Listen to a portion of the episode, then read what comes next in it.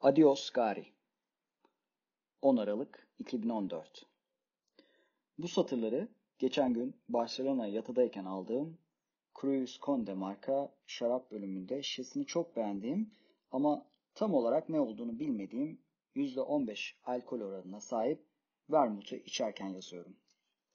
Biraz Barcelona yatından bahsedeceğim. Biraz da hafta sonunu geçirdiğim Denizli'den.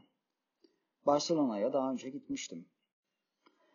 Bu sefer de beni kendine hayran bıraktı bu siestalı, estetik ve mutlu şehir. Ara sokaklarında dolanırken gördüğüm esnaflar ve dükkanları hepsi birbirinden sıra dışı ve sanatsaldı.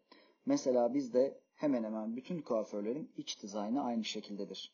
Kasapların, bakkalın, kafelerin hemen hemen hepsi birbirine çok benzer. Orada ise hepsi kendi tarzını yaratmışlar. Bunları görmek güzeldi. Bunu da siesta yaşamlarına, yani rahatlıklarına bağlıyorum. Çünkü bir insan sadece rahat ve özgür olduğunda özgün ve yaratıcı olabilir. Yatı süresi 16 saat olduğu için şehirde geçirebileceğimiz birkaç saatimiz vardı. Marina'da yürüdük, katedrali gezdik, La Rambla'da dolandık ve otelin shuttle'ına binip otele döndük. Otel, otelden ayrılmadan otelin yanındaki alışveriş merkezinden de İspanyolların İspanyolların ünlü meyveli şarabı sangria ve şu an içtiğim bu garip şarabı aldım. O zaman Barcelona faslığını adios diyerek kapatalım. Gelelim gari bizim olan Denizli'ye. Barcelona dönüşü 3 günlük boşum vardı. Hafta sonuna denk geldiği için ve Deniz'deki eski dostlarımı çok özledim ve onların yanında çok eğlendiğim için cumartesi akşam uçağa, uçağa atlayıp gittim Denizli'ye. Önce babamla cici annem Ümran'ın evine gittim. Akşam yemeğini birlikte yedik. Daha sonra Gülşah'la birlikte İtenco'ya gittik. Orada çocukluk arkadaşım Halil ve Halil'in iş yerinden arkadaşı vardı. Daha sonra Sıtkı ve Makbule geldi. Sıtkı elinde doğum günü pastasıyla geldi. Çünkü 7 Aralık Gülşahçığımızın doğum günüydü. Hediye olarak da İtenco'dan çıkarken kapının önündeki peluş ayıcıyı araklayıp Gülşah'a verdim. Eğer mekan beni hırsızlıktan mahkemeye verirse avukat arkadaşım Makbule kurtarır nasıl olsa. Hem memlekette hırsızlık ayıp ya da suç değil ki. Geceyi Santropez'de sonlandırdık.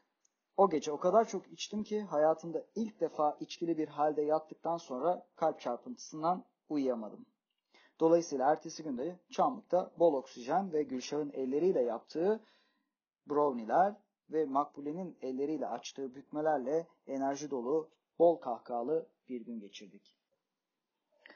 Akşamına da Damla, Damla'nın eşi Mustafa, Hürcan, Ayşe ve Gizem'le hoşbeş ve hem sarhoşluk hem de bir hoşluk veren deniz maceram sona erdi. Ertesi sabah 8.30 uçağıyla da geri İstanbul'a. Bundan böyle her fırsatta gideceğim Denizli'ye. Hiç bu kadar iyi gelmemişti bu virane gönlüme. İstanbul'a gelir gelmez bizde çalışan bir kabin amirinin tavsiyesi üzerine kulak burun boğaz doktoru Nuran Kelekoğlu'nun Bahçeli Evler Metroport Residence'daki özel muayenehanesine gittim. Burnumdan nefes alırken rahat nefes alamadığımı ve sanki burnumda filtre varmış gibi nefes aldığımı söyledim. Kontrol etti ve deviyasyon olduğunu ancak küçük bir operasyonla çözülebileceğini söyledi. Hala kararsızım bıçak altına yatma konusunda. Daha sonra Erasmus'tan İspanyol arkadaşım Emma ve onun iki arkadaşıyla buluşmak üzere Taksim'e gittim. Önce Taksim'de biraz takıldık, sonra da Karaköy'e geçtik. Karaköy Güllüoğlu'ndan birbirinden lezzetli baklavaları mideye indirdikten sonra az ilerideki fosil bara geçtik. Gerek manzarasıyla gerek mekan konseptiyle son zamanlardaki favori gece kulüplerimden. Uzun zamandır görmediğim ve kendisini çok özlediğim Gökhan da bize eşlik edince enerjim iyice tavan yapmıştı. Ki gelen bir telefon beni yerle bir etmeye yetti. Büyük bir heyecanla açmış, açmışken uğradığım hayal kırıklığı ve moral bozukluğu geçen tüm bu güzel anların içine etti. Küçük Prens'in laneti adres şaşırdı galiba. Neyse. Adios gari.